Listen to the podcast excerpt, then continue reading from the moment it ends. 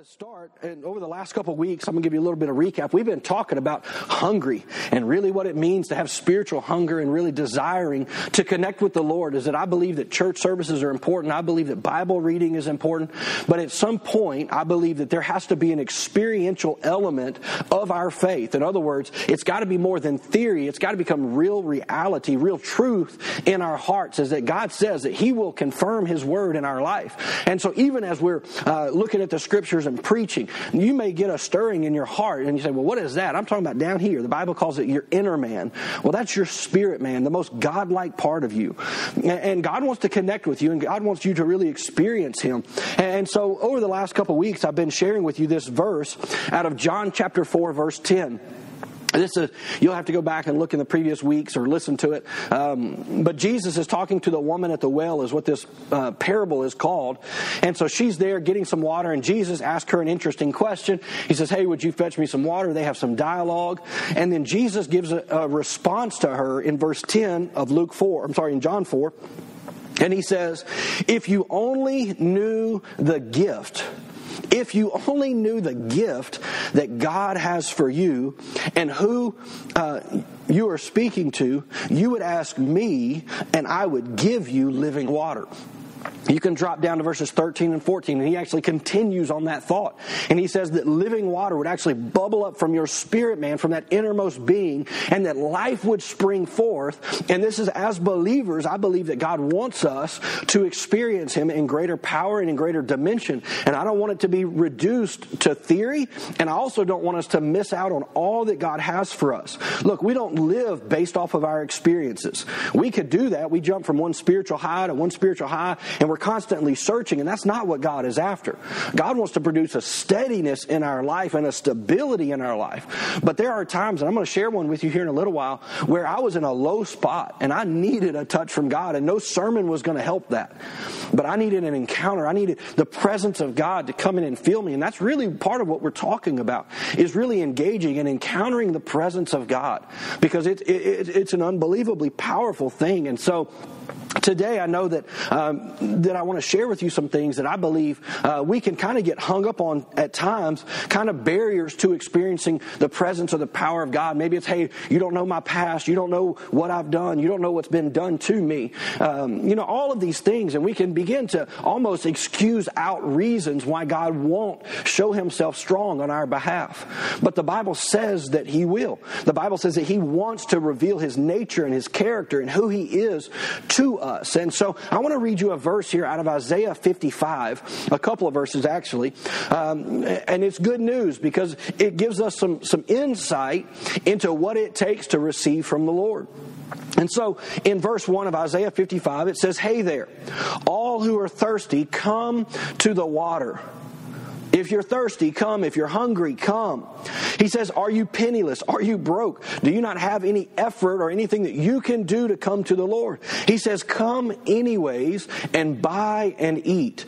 He says, Come, buy your drinks, buy your wine and your milk, buy without money because everything is free. Let me say it another way is that everything has already been provided for. Is that you don't have to do anything to get God to work or to show Himself uh, strong or even for you to experience the power and the presence of God. Why? Because everything that we need has already been paid for by Jesus on the cross. And so we have unlimited, full access to the presence of God right now. And I love what it says here. It says, Are you penniless? Come anyways. You broke? Come on. Like, let, let's go. Let, you can experience this. And it goes on. And I think this is such a powerful truth here. It says, Why do you spend your money on junk food? Now, I know none of you spend your money on junk food, and none of you have your little, um, maybe your guilty pleasures. But here, the, Isaiah is writing and communicating. He says, Why do you spend your money on junk food? Or let me say it another way that which doesn't satisfy you. You may eat it, but you're going to get hungry. Why? Because there's no actual nutrition there. This is the message translation. It says, um, Why do you spend your money on junk food, your hard earned money or cash on cotton candy? He says, Listen to me. Eat only the best and fill yourself with, the, with only the finest.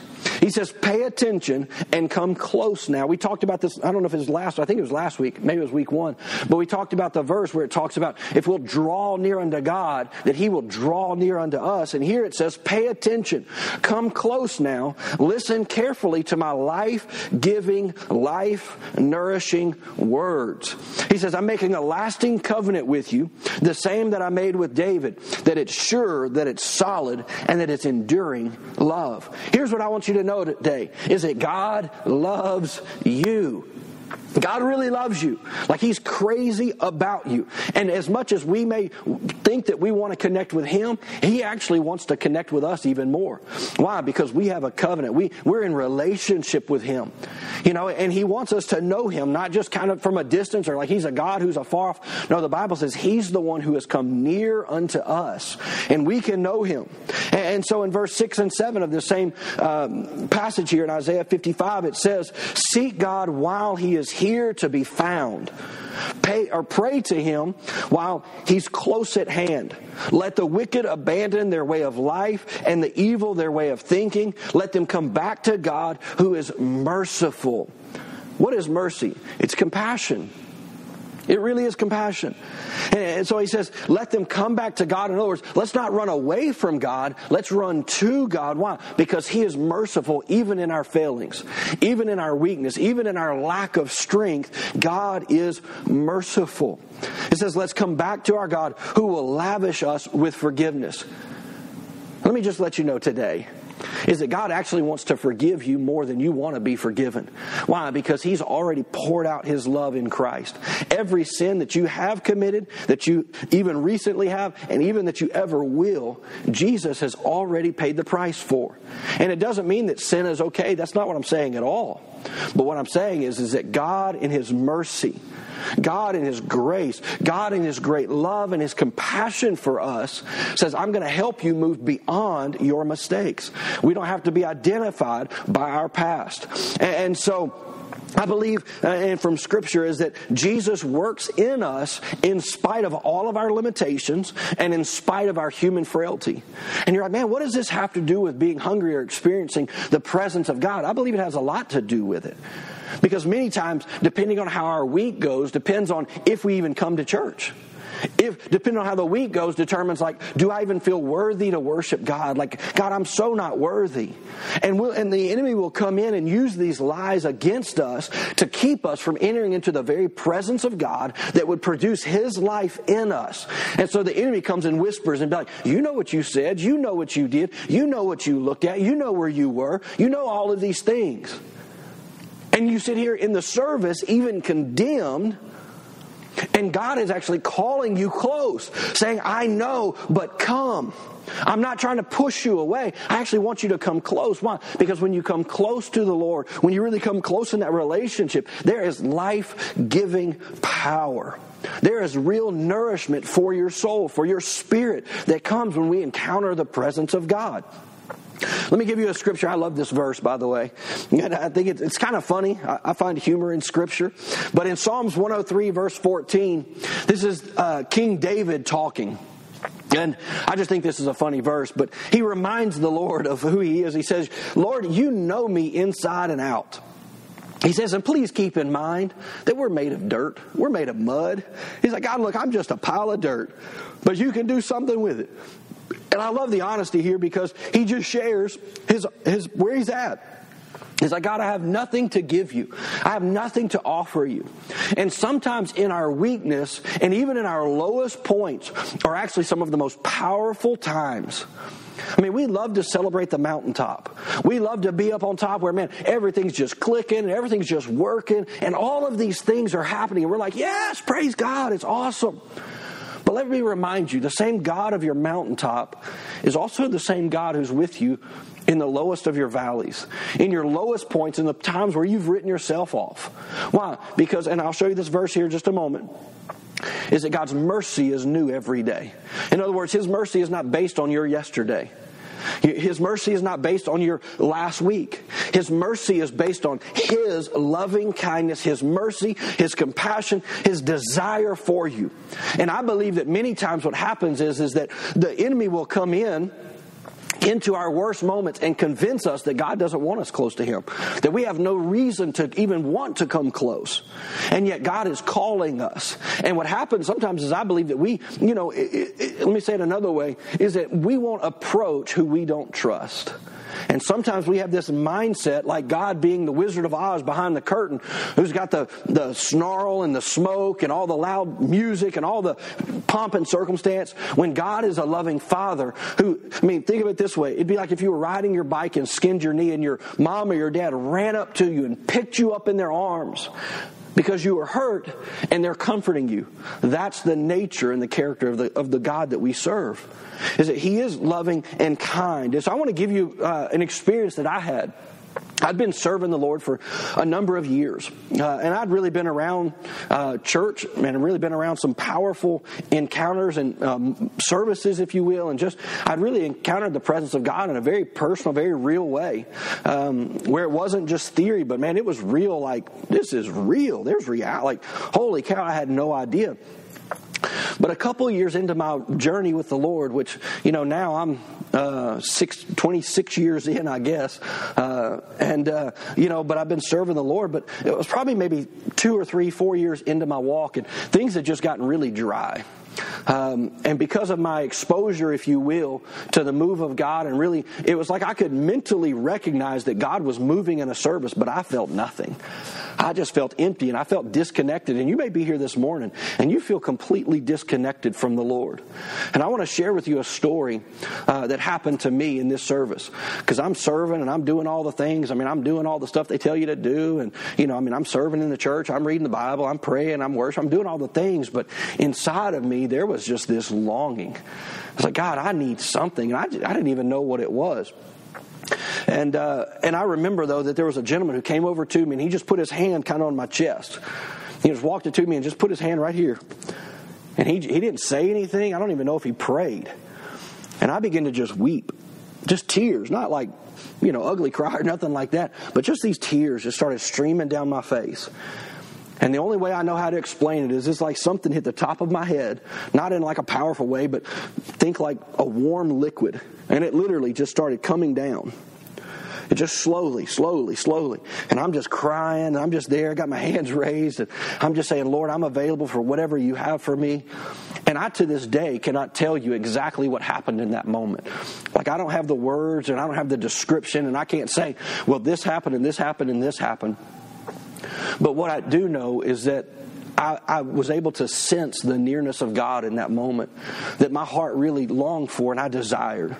And I needed that touch from God. I needed that touch in that moment. I needed the presence of God to invade my space and to a certain degree overwhelm me.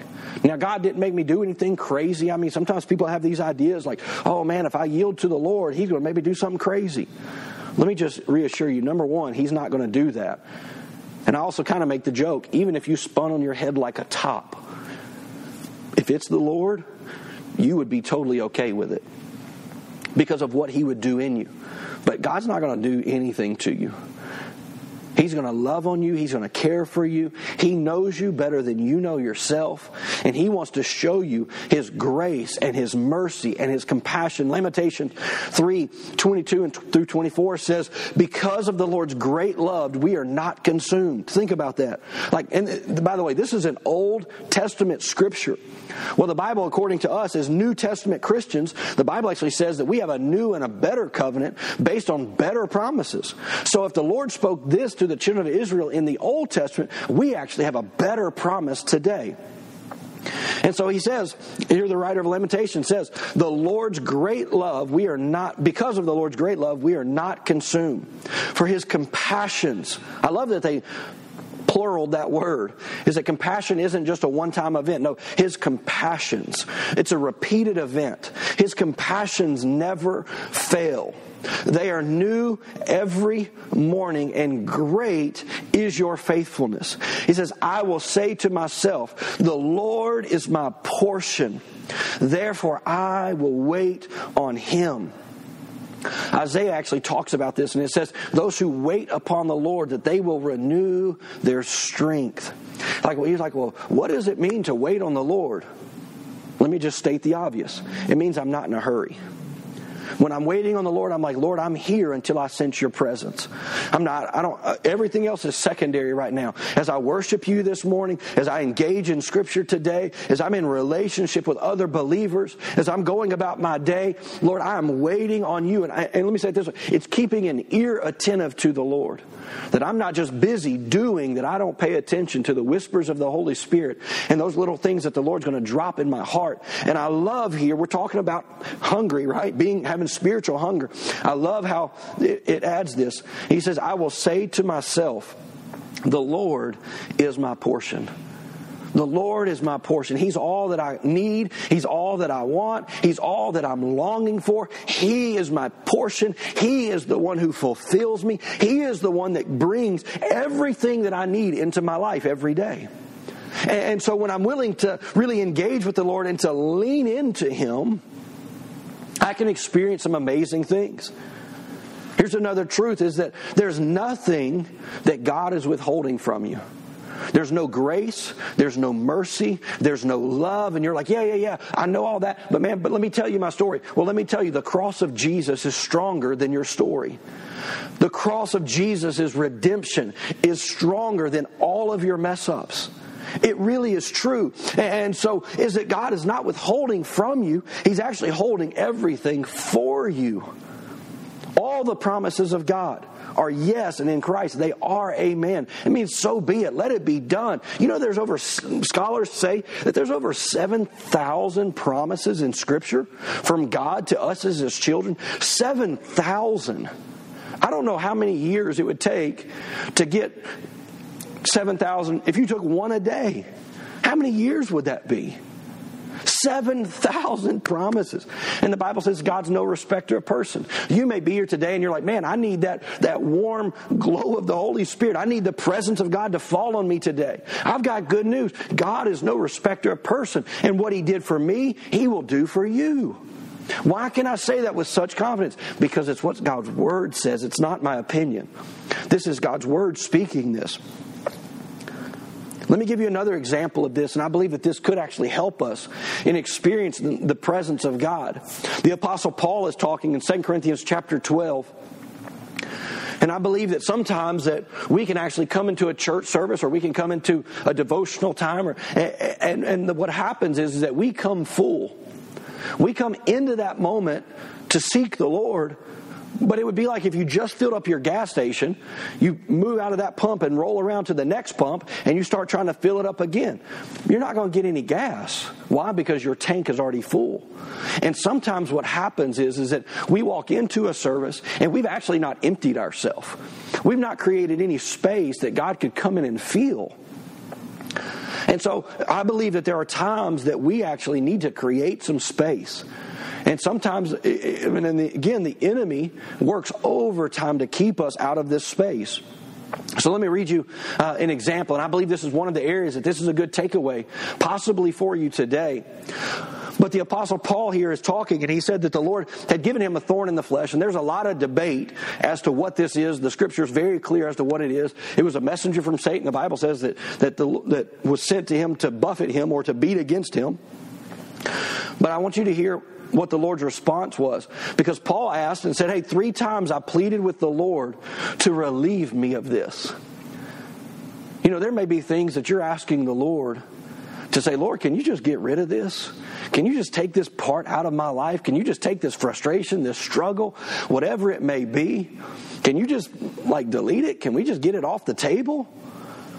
But yet God answers Paul and he says, Paul, my grace is always more than enough for you. I want you to hear that today. God's grace is enough for you. It's not just enough, it's actually more than enough for you. More than enough. More than enough. My grace is always more than enough for you, but we have to learn how to cooperate with the grace of God. We have to learn how to lean into the grace of God and receive from the grace of God. So Paul continues here, and he says, so he says, uh, God speaking says, My grace is always more than enough for you. And it says, and God says, My power finds its full expression through your weakness. The very thing that you're ashamed of, the very thing that you don't want anybody to know about, the very thing that you're like, man, if I could just get a, a handle on this part of my life, my walk with the Lord would be better. I'd be able to experience Him more. I would be able to, to, to do what you're talking about. And I'm telling you, when you're trying to do it, that's not what the Bible says. Paul, or I'm sorry, the Lord speaking to Paul says that my power finds its full expression in your weakness. So that area that you may struggle with, that area that you're that, that you're like, man, if I could just get this figured out, if you would learn to turn to the Lord in His grace in that area, that you would actually not just get not just hit the delete button and say, oh, it's over. God would actually give you the grace and the ability to walk through it. It's such a powerful truth. So Paul goes on here and he says, So I will celebrate my weakness. For when I'm weak, I sense more deeply the mighty power of Christ living in me. Let me say it another way. I just told you about the, the gas tank analogy. Paul says, I will celebrate my weakness. For when I am weak, I sense more deeply. Let me say it another word. When I'm empty, I sense more deeply the mighty power of Christ living in me. This is why we do 21 days of prayer and fasting. This is why we encourage you at the beginning of the year to participate in that. You don't have to only do it in January, but there's something supernatural that happens when you remove distractions and you begin to seek the Lord in a fresh way. And you're like, man, all this other stuff is not that important. But what happens is you get a heightened awareness of the presence of God. And you don't, like I said, you don't have to wait till January to do something like this. Turn the TV off. I mean, look, there ain't nothing but reruns on TV right now, anyways. So the only thing you're going to watch is something you've already seen. So turn the TV off, spend some time with the Lord, and really encounter the presence of God like he's talking about. And so Paul continues, he says, So I'm not defeated by my weaknesses. How many of you are defeated today because of you know the places that you struggle? And yet, Paul here says, Look, I'm not defeated by my weakness. He says, I'm actually delighted. He says, For when I feel my weakness and endure mistreatment, he says, when I'm surrounded by troubles on every side, you may feel like that today, and I face persecution because of my love for Christ, he says, I am made, or I am made yet even stronger. I love how the Passion words this part right here. He says, For my weakness becomes a portal for God's power. My weakness becomes a portal to God's power. And so many times I think that we're trying to get the idea that, man, that I, have got to be strong for the Lord and I got to bring my A game and I got to be, have a, all of my stuff lined up. And it's actually quite the opposite. Is that when you're tired and when you're worn down and when you're defeated, that's the time to run into the presence of God. Why? Because your weakness is actually the power and the portal for God's power to be poured into your life. See, I believe that Jesus isn't looking for our strength as much as he's looking for us to discover him in our weaknesses.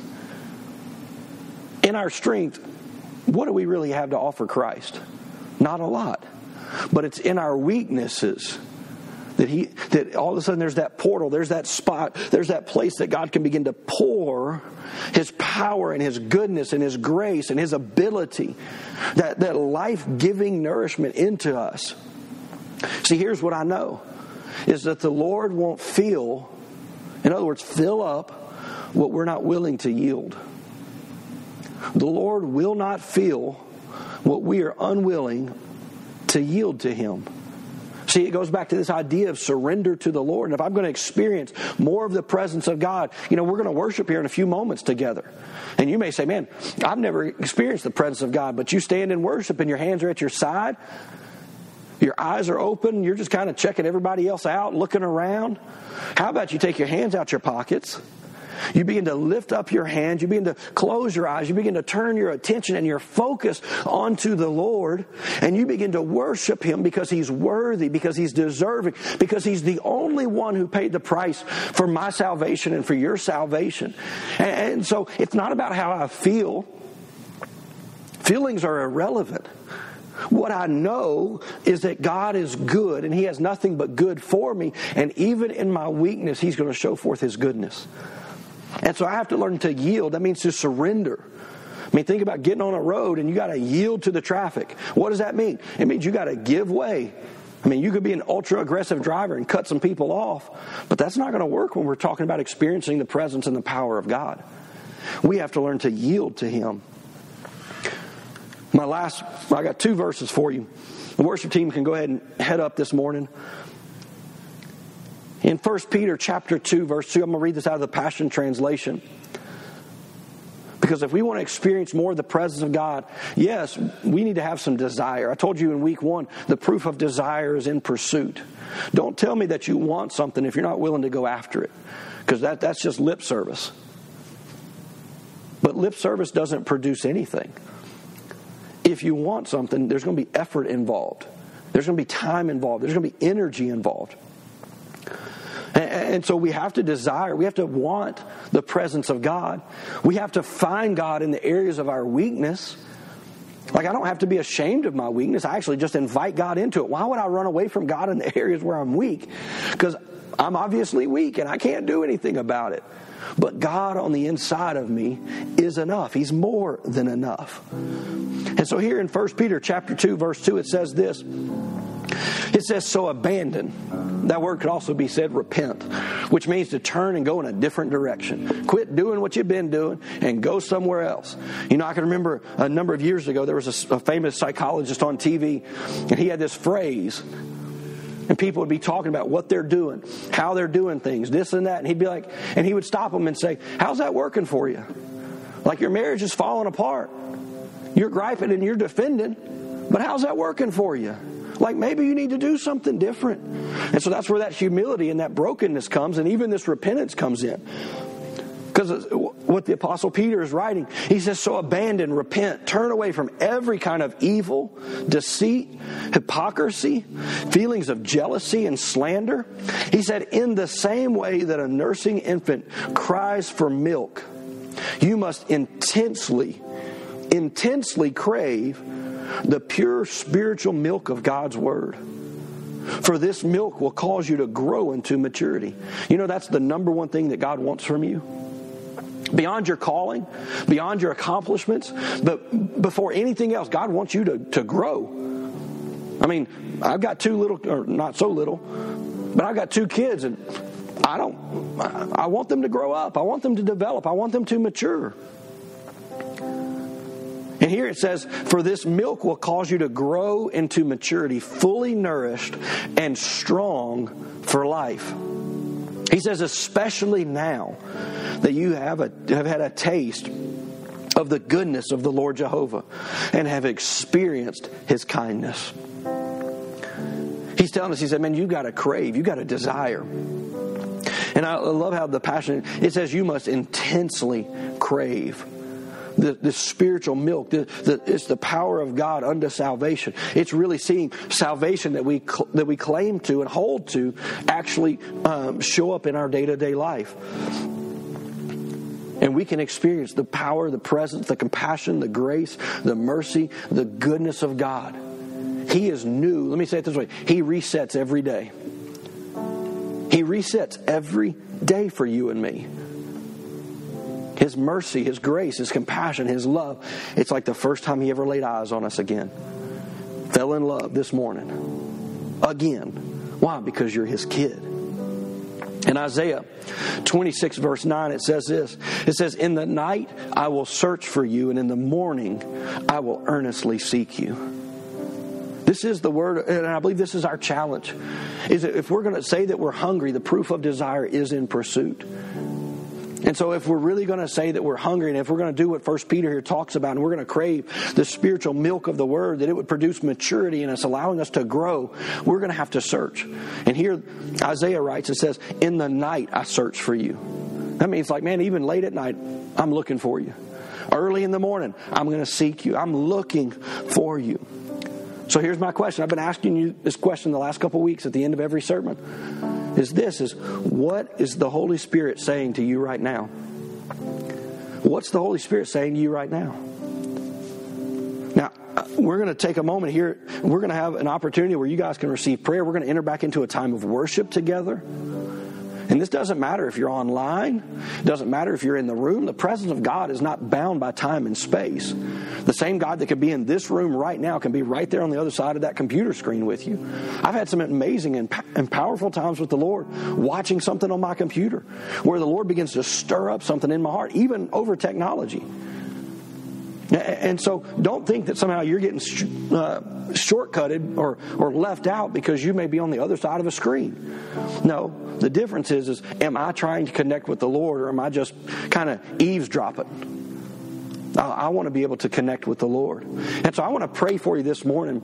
And I'm going to pray a simple prayer, but I'm going to ask you to take a posture of receiving today. You're like, well, what does that mean? A, and I know this may be uncomfortable for some of you, and I'm not trying to make you uncomfortable. But posture matters. How we approach God matters. And so I'm going to ask everybody, I'm going to ask you to take your hands just like this. You don't have to do some crazy, like Holy Ghost, like, I mean, you can just right here. But take your hands from your sides and, and almost like a funnel and just say, and I, I want to pray over you. And I'm going to pray that the presence of God is going to just really just come right into that space where you're at. And so join me as we pray this morning. Dear Heavenly Father, I thank you for your word. I thank you for your truth. Father, I thank you for your love and your grace and your compassion. Father, that it's never ending. Father, I thank you that you desire for your children to know you, to experience you, to walk in the fullness of everything that Jesus has provided for us. Father, one of the greatest promises that we have is that you would draw near unto us, that we could know you. Not in theory, not by somebody else's experience, but Father, I thank you that right now, Holy Spirit, I ask you to fill up every hungry heart right now. Every heart who longs to connect with you. Holy Spirit, I ask you to move upon these people this morning. That you would drop a deposit into their spirit if they need strength, I thank you that there's strength. If there's peace, I thank you that you're peace. If it's joy, I thank you that you are joy. If it's for uh, belonging and understanding that, that we're not orphans, but Father, you, you've pulled us close to you. Father, I thank you that you're stirring up in us the knowledge and the understanding that you are our good, loving Father that you have nothing but good things for us. And so, Father, I thank you that you're drawing us and calling us into a greater uh, relationship and connection with you. Father, I thank you for it right now in the name of Jesus.